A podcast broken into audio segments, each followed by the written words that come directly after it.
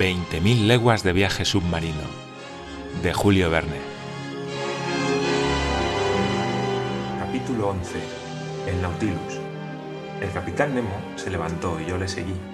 Por una doble puerta situada al fondo de la pieza entré en una sala de dimensiones semejantes a las del comedor. Era la biblioteca. Altos muebles de palisandro negro, con incrustaciones de cobre, soportaban en sus anchos estantes un gran número de libros encuadernados con uniformidad. Las estanterías se adaptaban al contorno de la sala y terminaban en su parte inferior en unos pequeños divanes tapizados con cuero marrón y extraordinariamente cómodos. Unos ligeros pupitres móviles, que podían acercarse o separarse a voluntad, servían de soporte a los libros en curso de lectura o de consulta. En el centro había una gran mesa cubierta de publicaciones, entre las que aparecían algunos periódicos ya viejos. La luz eléctrica que emanaba de cuatro globos deslustrados, semi-encajados en las volutas del techo, inundaba tan armonioso conjunto. Yo contemplaba con una real admiración aquella sala tan ingeniosamente amueblada y apenas podía dar crédito a mis ojos. Capitán Nemo, dije a mi huésped, que acababa de sentarse en un diván. He aquí una biblioteca que honraría a más de un palacio de los continentes, y es una maravilla que esta biblioteca pueda seguirle hasta lo más profundo de los mares. ¿Dónde podría hallarse mayor soledad, mayor silencio, señor profesor? ¿Puede usted hallar tanta calma en su gabinete de trabajo del museo? No, señor, y debo confesar que al lado del suyo es muy pobre. Aquí hay por lo menos seis o siete mil volúmenes, ¿no? Doce mil, señor Aronnax. Son los únicos lazos que me ligan a la tierra. Pero el mundo se acabó para mí el día en que mi Nautilus se sumergió por vez primera bajo las aguas. Aquel día compré mis últimos libros y mis últimos periódicos, y desde entonces quiero creer que la humanidad ha cesado de pensar y de escribir. Señor profesor, esos libros están a su disposición y puede utilizarlos con toda libertad. Di las gracias al capitán Nemo y me acerqué a los estantes de la biblioteca. Abundaban en ella los libros de ciencia, de moral y de literatura, escritos en numerosos idiomas, pero no vi ni una sola obra de economía política, disciplina que al parecer estaba allí severamente proscrita. Detalle curioso era el hecho de que todos aquellos libros, cualquiera que fuese la lengua en que estaban escritos, se hallaran clasificados indistintamente. Tal mezcla probaba que el capitán del Nautilus debía leer corrientemente los volúmenes que su mano tomaba al azar. Entre tantos libros vi las, las obras maestras de los grandes escritores antiguos y modernos, es decir, todo lo que la humanidad ha producido de más bello en la historia, la poesía, la novela y la ciencia, desde Homero hasta Víctor Hugo, desde Genofonte hasta Michelet, desde Rabelais hasta la señora Sand. Pero los principales fondos de la biblioteca estaban integrados por obras científicas, los libros de mecánica, de balística, de hidrografía, de meteorología, de geografía, de geología, etc., ocupaban en ella un lugar no menos amplio que las obras de historia natural, y comprendí que constituían el principal estudio del capitán. Vi allí todas las obras de Humboldt, de Arago, los trabajos de Foucault, de Henry St. Clair de Ville, de Charles, de Milne Edwards, de Quatefarges, de Tyndall, de Faraday, de Berthelot, de Labate Secchi, de Peterman, del comandante Maury, de Agassiz, etc. Las memorias de la Academia de Ciencias, los boletines de diferentes sociedades de geografía, etc. Y también, y en buen lugar, los dos volúmenes que me habían valido probablemente esa acogida relativamente caritativa del capitán Nemo. Entre las obras que vi allí de Joseph Bertrand, la titulada Los fundadores de la astronomía, me di incluso una fecha de referencia. Como yo sabía que dicha obra databa de 1865, pude inferir que la instalación del Nautilus no se remontaba a una época anterior. Así pues, la existencia submarina del capitán Nemo no pasaba de tres años como máximo. Tal vez, me dije, hallara obras más recientes que me permitieran fijar con exactitud la época, pero tenía mucho tiempo ante mí para proceder a tal investigación, y no quise retrasar más nuestro paseo por las maravillas del, Nautilus. Señor, dije al capitán, le agradezco mucho que haya puesto esta biblioteca a mi disposición. Aquí hay tesoros de ciencia de los que me aprovecharé. Esta sala no es solo una biblioteca, dijo el capitán Nemo, es también un fumadero. ¿Un fumadero? ¿Se fuma, pues, a bordo? En efecto. Entonces, eso me fuerza a creer que ha conservado usted relaciones con La Habana. De ningún modo, respondió el capitán. Acepte este cigarro, señor Aronnax, que aunque no proceda de La Habana, habrá de gustarle, si es usted buen conocedor. Tomé el cigarro que me ofrecía. Parecía fabricado con hojas de oro y por su forma recordaba al Londres. Lo encendí en un pequeño brasero sustentado en una elegante peana de bronce y aspiré las primeras bocanadas con la voluptuosidad de quien no ha fumado durante dos días. Es excelente, dije, pero no es tabaco. No, respondió el capitán. Este tabaco no procede ni de La Habana ni de Oriente. Es una especie de alga rica en nicotina que me provee el mar, si bien con alguna escasez. ¿Le hace echar de menos los Londres, señor?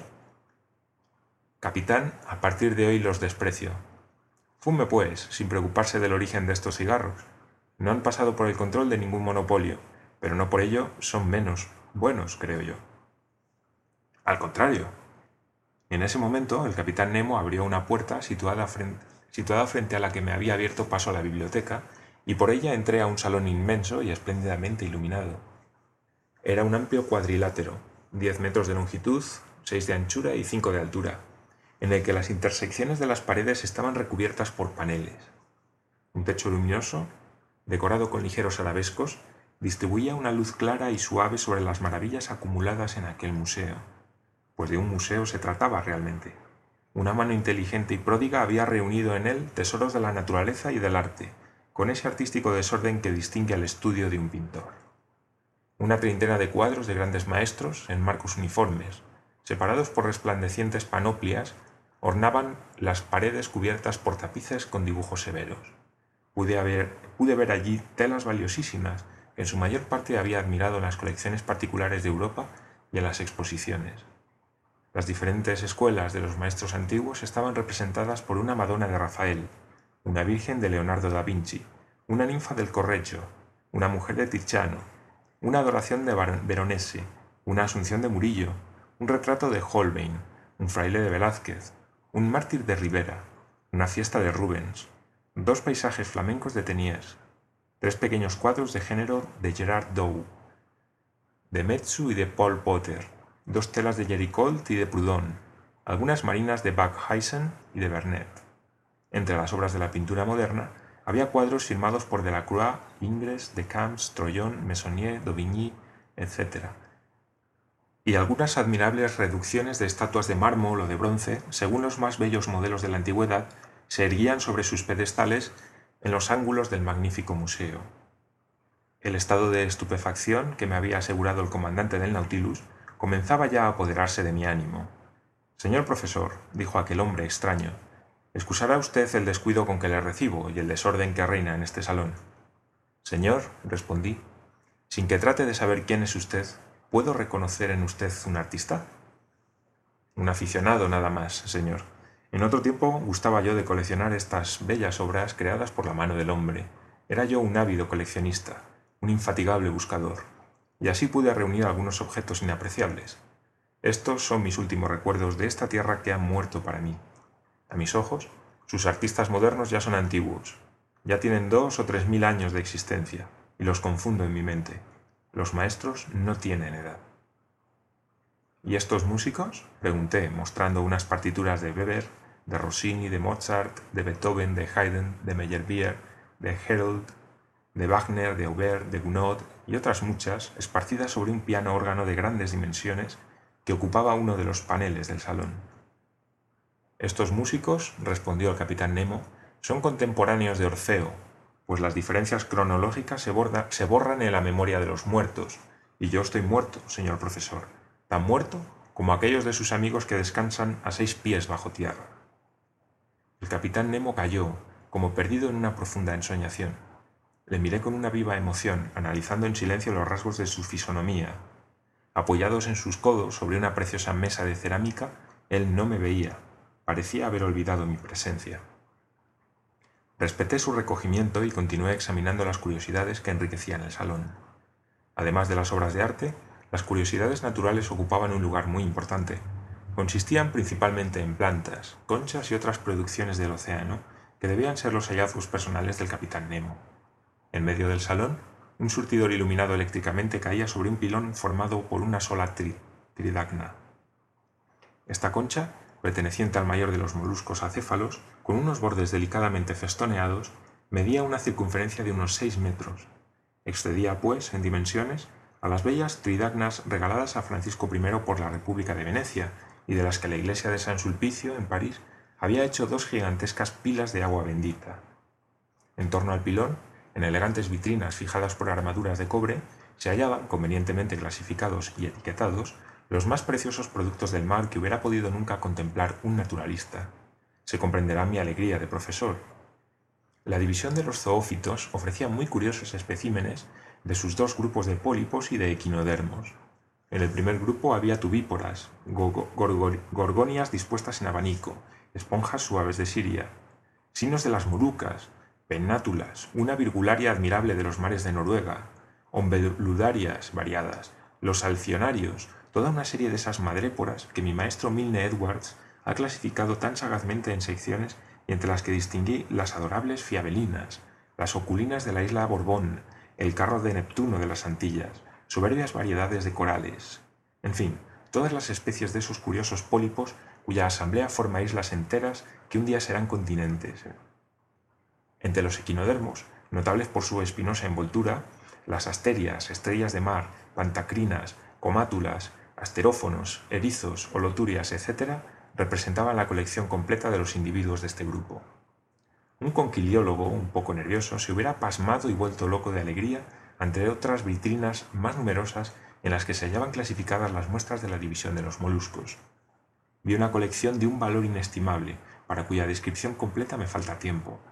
Por ello, y a título de memoria solamente, citaré el elegante martillo real del Océano Índico, cuyas regulares manchas blancas destacaban vivamente sobre el fondo rojo y marrón. Un espóndilo imperial de vivos colores, todo erizado de espinas, raro espécimen en los museos europeos y cuyo valor estimé en unos veinte mil francos. Un martillo común de los mares de la Nueva Holanda, de difícil obtención pese a su nombre, berberechos exóticos del Senegal, frágiles conchas blancas bivalvas que un soplo destruiría como una pompa de jabón, algunas variedades de las regaderas de Java, especie de tubos calcáreos festoneados de repliegues foliáceos muy buscados por los aficionados, toda una serie de trocos, unos de color amarillento verdoso, pescados en los mares de América, y otros de un marrón rojizo, habitantes de los mares de Nueva Holanda o procedentes del Golfo de México, y notables por su concha imbricada, esteléridos hallados en los mares australes y por último, el más raro de todos, el magnífico espolón de Nueva Zelanda, admirables tellinas sulfuradas, preciosas especies de citereas y de Venus, el botón trencillado de las costas de Tranquebar, el tubo marmóreo de nácar resplandeciente, los papagayos verdes de los mares de China, el cono casi desconocido del género Coenoduli, todas las variedades de porcelanas que sirven de moneda en la India y en África, la gloria del mar, la más preciosa concha de las Indias Orientales, en fin, litorinas, delfinulas, territelas, jantinas, óvulas, volutas, olivas, mitras, cascos púrpuras, bucínidos, arpas, rocas, tritones, ceritios, usos, estrombos, teróceras, patelas, hiálicos, cleodoras, conchas tan finas como delicadas que la ciencia ha bautizado con sus nombres más encantadores. Aparte, en vitrinas especiales había sartas de perlas de la mayor belleza a las que la luz eléctrica arrancaba destellos de fuego, perlas rosas extraídas de las ostras, peñas del mar rojo, perlas verdes del de iris, perlas amarillas, azules, negras, curiosos productos de los diferentes moluscos de todos los océanos y de algunas ostras del norte, y en fin, varios especímenes de un precio incalculable, destilados por las más raras pintadinas.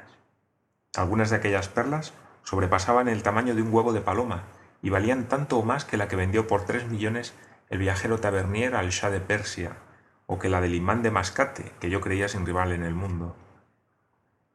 Imposible hubiera sido cifrar el valor de esas colecciones. El capitán Nemo había debido gastar millones para adquirir tales especímenes. Estaba preguntándome yo cuál sería el alcance de una fortuna que permitía satisfacer tales caprichos de coleccionista, cuando el capitán interrumpió el curso de mi pensamiento. Lo veo muy interesado por mis conchas, señor profesor, y lo comprendo, puesto que es usted naturalista. Pero para mí tienen además un encanto especial, puesto que las he cogido todas con mis propias manos, sin que un solo mar del globo haya escapado a mi búsqueda. Comprendo, capitán, comprendo la alegría de pasearse en medio de tales riquezas. Es usted uno de los que han hecho por sí mismos sus tesoros. No hay en toda Europa un museo que posea una semejante colección de productos del océano, pero si agoto aquí mi capacidad de admiración ante estas colecciones, ¿Qué me quedará para el barco que las transporta? No quiero conocer secretos que le pertenecen, pero, sin embargo, confieso que este Nautilus, la fuerza motriz que encierra, los aparatos que permiten su maniobrabilidad, el poderoso agente que lo anima, todo eso excita mi curiosidad. Veo en los muros de este salón instrumentos suspendidos cuyo uso me es desconocido. ¿Puedo saber Señor Aronnax, ya le dije que sería usted libre a bordo y consecuentemente ninguna parte del Nautilus le está prohibida. Puede usted visitarlo detenidamente y es para mí un placer ser su cicerone. No sé cómo agradecérselo, señor, pero no quiero abusar de su amabilidad. Únicamente le preguntaré acerca de la finalidad de estos instrumentos de física. Señor profesor, estos instrumentos están también en mi camarote y es allí donde tendré el placer de explicarle su empleo. Pero antes voy a mostrarle el camarote que se le ha reservado. Debe usted saber cómo va a estar instalado a bordo del Nautilus. Seguí al capitán Nemo, quien por una de las puertas practicadas en los paneles del salón me hizo volver al corredor del barco. Me condujo hacia adelante y me mostró no un camarote, sino una verdadera habitación, elegantemente amueblada, con lecho y tocador. Di las gracias a mi huésped. Su camarote es contiguo al mío, me dijo, al tiempo que abría una puerta y el mío da al salón del que acabamos de salir. Entré en el camarote del capitán, que tenía un aspecto severo, casi cenobial. Una cama de hierro, una mesa de trabajo y una cómoda de tocador componían todo el mobiliario, reducido a lo estrictamente necesario. El capitán Nemo me mostró una silla. Siéntese, por favor. Me senté y él tomó la palabra en los términos que siguen.